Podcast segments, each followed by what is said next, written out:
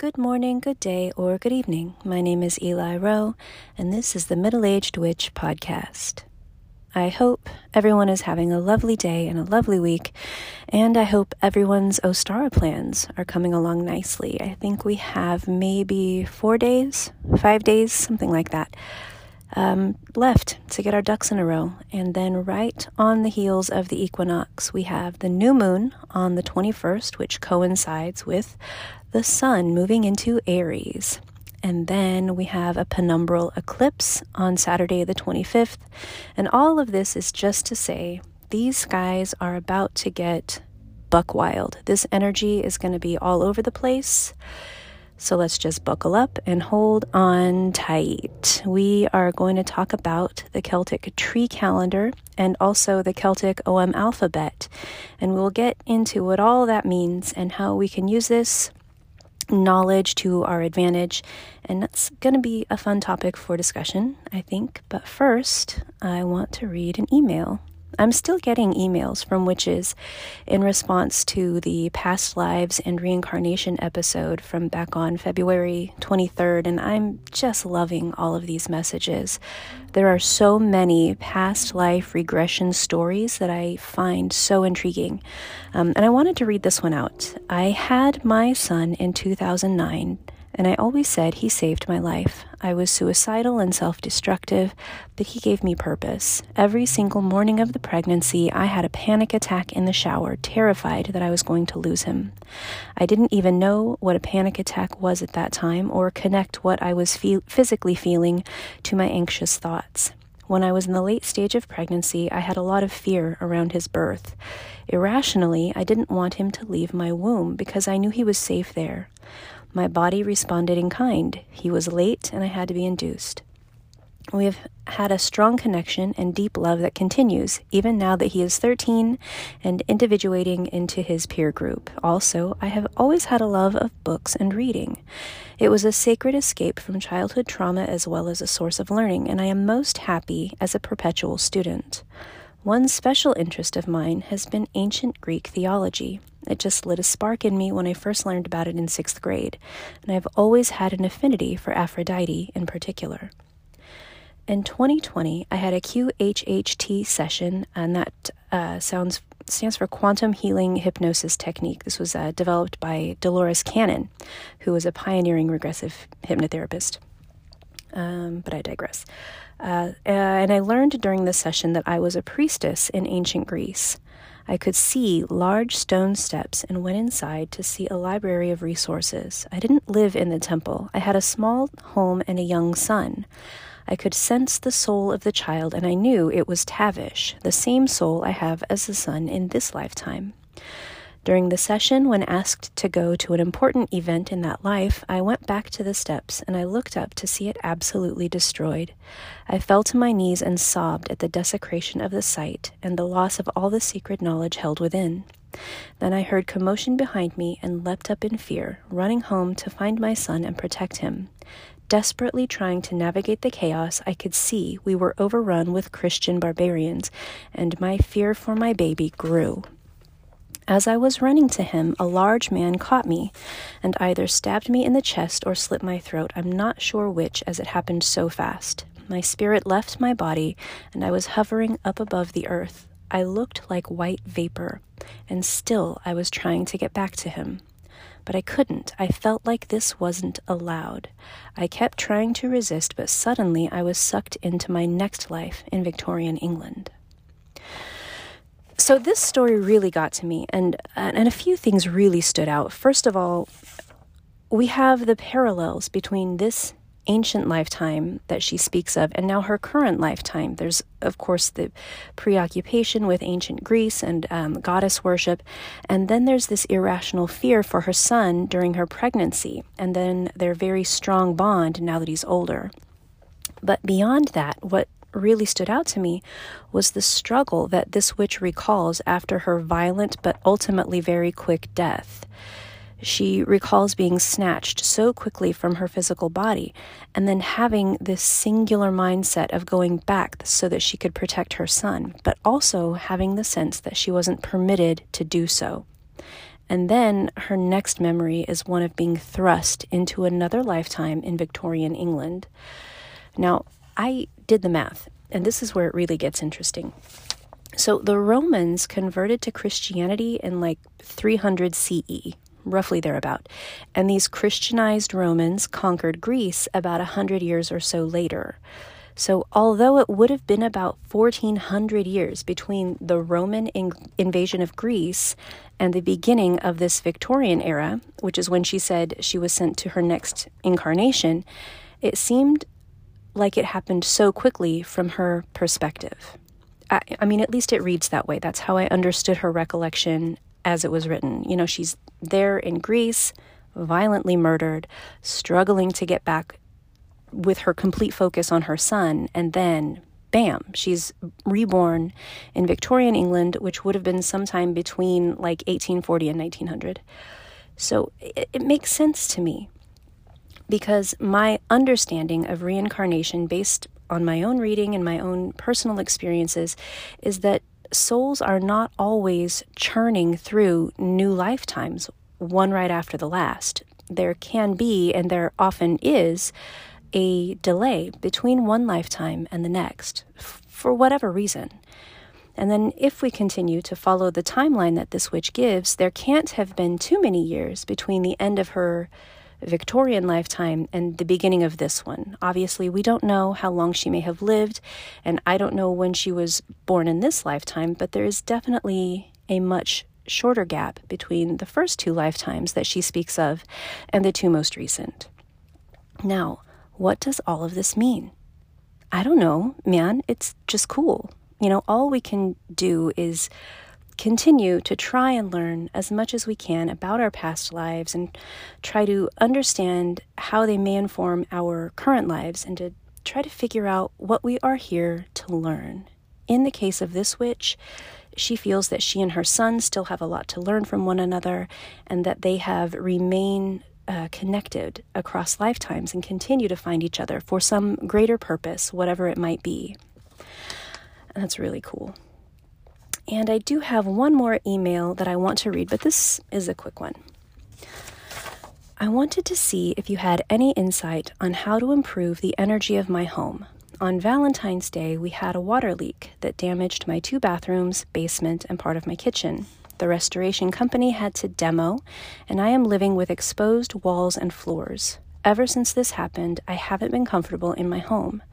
We have been given a four to six months timeline on when they can start to rebuild. I am trying to practice gratitude, as this could have been so much worse, but the biggest thing I have been struggling with is that the energy of my home just feels wrong. I've tried to cleanse it, but it just doesn't seem to do the trick. Is this just my life until the rebuild is done, or is there something you would suggest? Thank you for taking the time. So when I read this, I just immediately felt sympathy for this witch's home. And I essentially told her this: homes have an energy and spirit of their own, and they respond to renovations and damage the same way that we would if we were in a serious accident and had to spend a lot of time recovering and rehabilitating. To be very blunt, it sounded to me like this house is depressed. So I suggested that this witch sit and have a conversation with her home and explain what's happened and how sorry she is that it's been damaged this way and how thankful she is that it continues to protect her family. And just to let it know that she's working hard to get it rebuilt again, and, and then to just continue to talk to it from time to time. And then a day or two later, I got an update. Good evening, Eli. I wanted to let you know that this morning I took the time to talk to my home. I sat in the dining room, poured us some coffee, and just started talking. Funny enough, once I started, it wasn't weird at all, like talking to a friend. I explained what happened and what's next, and that I'll do my best to take care of it. I even ended up apologizing for the quote, "Ugh, I hate this house" comments that I made when things got crazy. I don't hate my home, I just hated the condition that it was left in by the previous owners. I told my home I will take care of it and bring love to this space, and then afterward I just sat and watched the smoke from the incense that I had lit dance around up and down the walls and felt the peace and coziness envelop my home. Thank you again for suggesting it. Me and my home will be just fine. And we should all do this with our houses and our apartments, even just our own home if we're living with roommates. We should say hello when we arrive. We should say goodnight before bed, and just remember to treat our homes as we would treat a member of the family. So please keep sending me those messages and keep writing with questions you may have, or comments or criticisms. I, I welcome all of it. Through email at eli at middleagedwitch.com, on social media at, at middleagedwitch, or in the Facebook group or the Discord server, which I will link in the episode description. And now, with all of that housekeeping out of the way, we can get to the topic of the day. Now, while I was getting my thoughts together about this, I realized that I'm going to have to begin at the beginning. The Celtic tree calendar is a concept that's easier to track once we have a bit of an understanding of the Celtic Ogham alphabet. And if you're going to Google it, it's spelled O G H M, but it is pronounced Ogham, because one thing the Irish hate to do is pronounce anything phonetically. They are really committed to being difficult, and I really respect them for that. Um, but anyway, it's pronounced Ogham, and so we're going to start there. So Ogham is an early medieval alphabet that was mostly used to write the early Irish language. And according to the writing conventions of the time, and specifically that region, many of the letters of this alphabet correspond to certain trees. Now, the Irish at this time didn't need to use this alphabet. They were well familiar with the Latin alphabet, and they could have used it instead, but scholars believe that Ogham was developed specifically to be cryptic. In other words, the alphabet was, quote, created by Irish scholars or druids for political, military, or religious reasons to provide a secret means of communication in opposition to the authorities of Roman Britain. I love that for the Irish. Um, and I'm, I'll provide links to all of the source materials of these asserti- assertions in the show notes. Um, but with that in mind, the Celtic tree calendar is based on the concept that the letters in the Ogham alphabet correspond to different trees. And the trees, in turn, correspond to a different month in the lunar cycle. Now, the possible reasons for assigning the letters to trees and then in turn assigning the trees to the months is not well documented or well understood. This alphabet was devised like fifteen hundred years ago, so there's nobody left to ask. But whatever the reasons were, it's a very fascinating method of time reckoning, and it's an interesting addition to the many and varied astrology disciplines, and it can be used for divination as well. And we will talk about that a little bit um, later on. But first, let's run through the Celtic tree months. And while we go through these, try to find your Celtic tree sign and just see how well you feel that it lines up with your personality. So first we have the Birch Moon. Uh, this is the Achiever. This period begins December twenty-fourth, roughly in line with the winter solstice, and it ends January twentieth. Folks born, born under this tree are ambitious and loving and courageous, but above all else, they are incredibly driven. The Rowan Moon is next, and this moon is known as the Thinker. This period begins January twenty-first and ends February seventeenth. Folks born under this tree are intelligent and patient and influential. These are the philosophers. Um, and one thing about the Rowans is they can often feel misunderstood. The Ash Moon is the Enchanter. This period runs from February eighteenth through March seventeenth, and someone born under this tree is very free-thinking and artistic and imaginative. The thing about the Enchanters is that others tend to find them fascinating, although they can seem... oh gosh, uh, withdrawn and you know, a little moody at times. And the next we have the Alder. The Alder Moon begins March eighteenth and ends April fourteenth. This is the Trailblazer. Forks, uh, forks. Folks born under this tree are especially romantic and brave and generous. These people see their goal and they find a way to make it happen. And then the Willow Moon runs from April fifteenth through May twelfth. The Willow is the Observer, and someone born during this period is known to be generally calm and intuitive and sympathetic. And another interesting thing about willows is that they are known to find meaning where others may not see it. Uh, the Hawthorn moon begins May thirteenth through June ninth, and Hawthorn is the illusionist. This person is secretive, although they are a lot of fun to be around and they're quite passionate. These are people who will make you look at things differently, and they're really great for bouncing a situation off of if you're having trouble seeing solutions. Now, the oak moon begins June tenth and ends July seventh, and the oak, unsurprisingly, is the stabilizer. Someone born beneath this tree would be loyal and generous and courageous. Oaks are going to stick up for the little guy, and they're going to speak out against injustice. Strong Gryffindor energy with the oaks.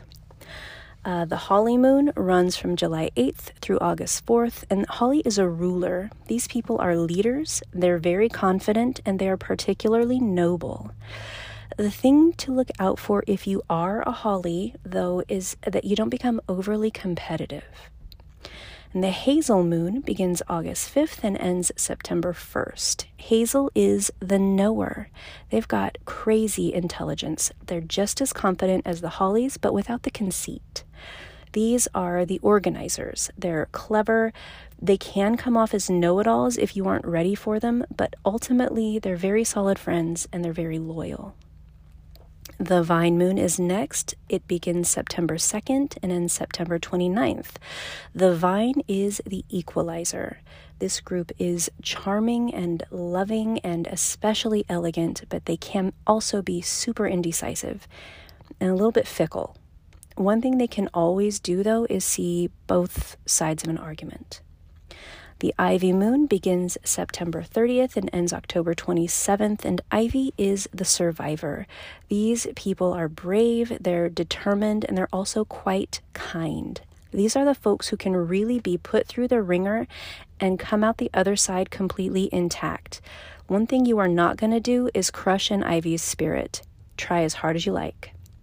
The reed moon begins October twenty-eighth and ends November twenty-third, and reed is the inquisitor. Folks born during this period are compassionate, truthful, and curious. And if you need to confide in someone, find yourself a reed, because these people will never betray a confidence.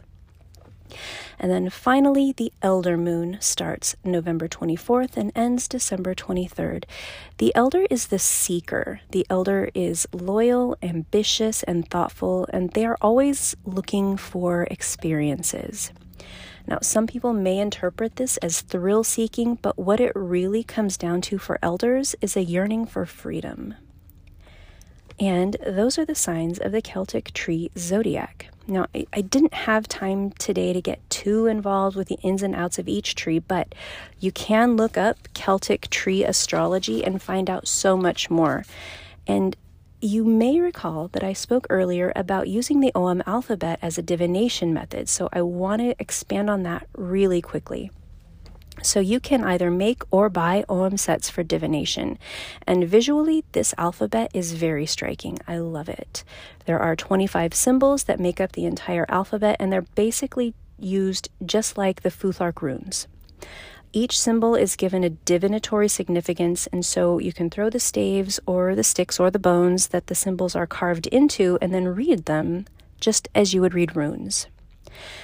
Now, I don't want to mislead anybody. I am not great at reading Ogham. I still lean very hard on my books to help me understand the meanings. Um, but it's just like any other discipline. It just takes time. But the symbols themselves are really, really cool looking. I can't stress this enough. And I am always a proponent of learning about as many different disciplines and methods as we can, because you never know when something is going to click for you. So for some folks, it's tea leaves. For others, it's pendulums. And for still others, it's tarot. And maybe for you, it'll be Ogham, you know, and maybe traditional Western astrology doesn't hit for you. And Celtic tree astrology is where it's at. And that's all. That's all I'm saying. That's where we're coming from today. It's really no more serious than that. So look into it and let me know what you think. And have a fantastic rest of your day. Have a very lovely weekend, and thank you for joining me. We'll talk again next week. My name is Eli Rowe, and this has been the Middle-Aged Witch Podcast.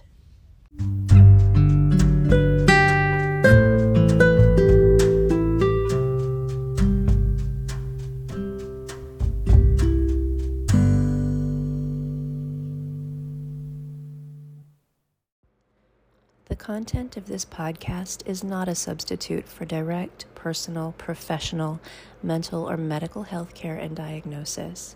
The information, opinions, and recommendations presented in this podcast are for general information only.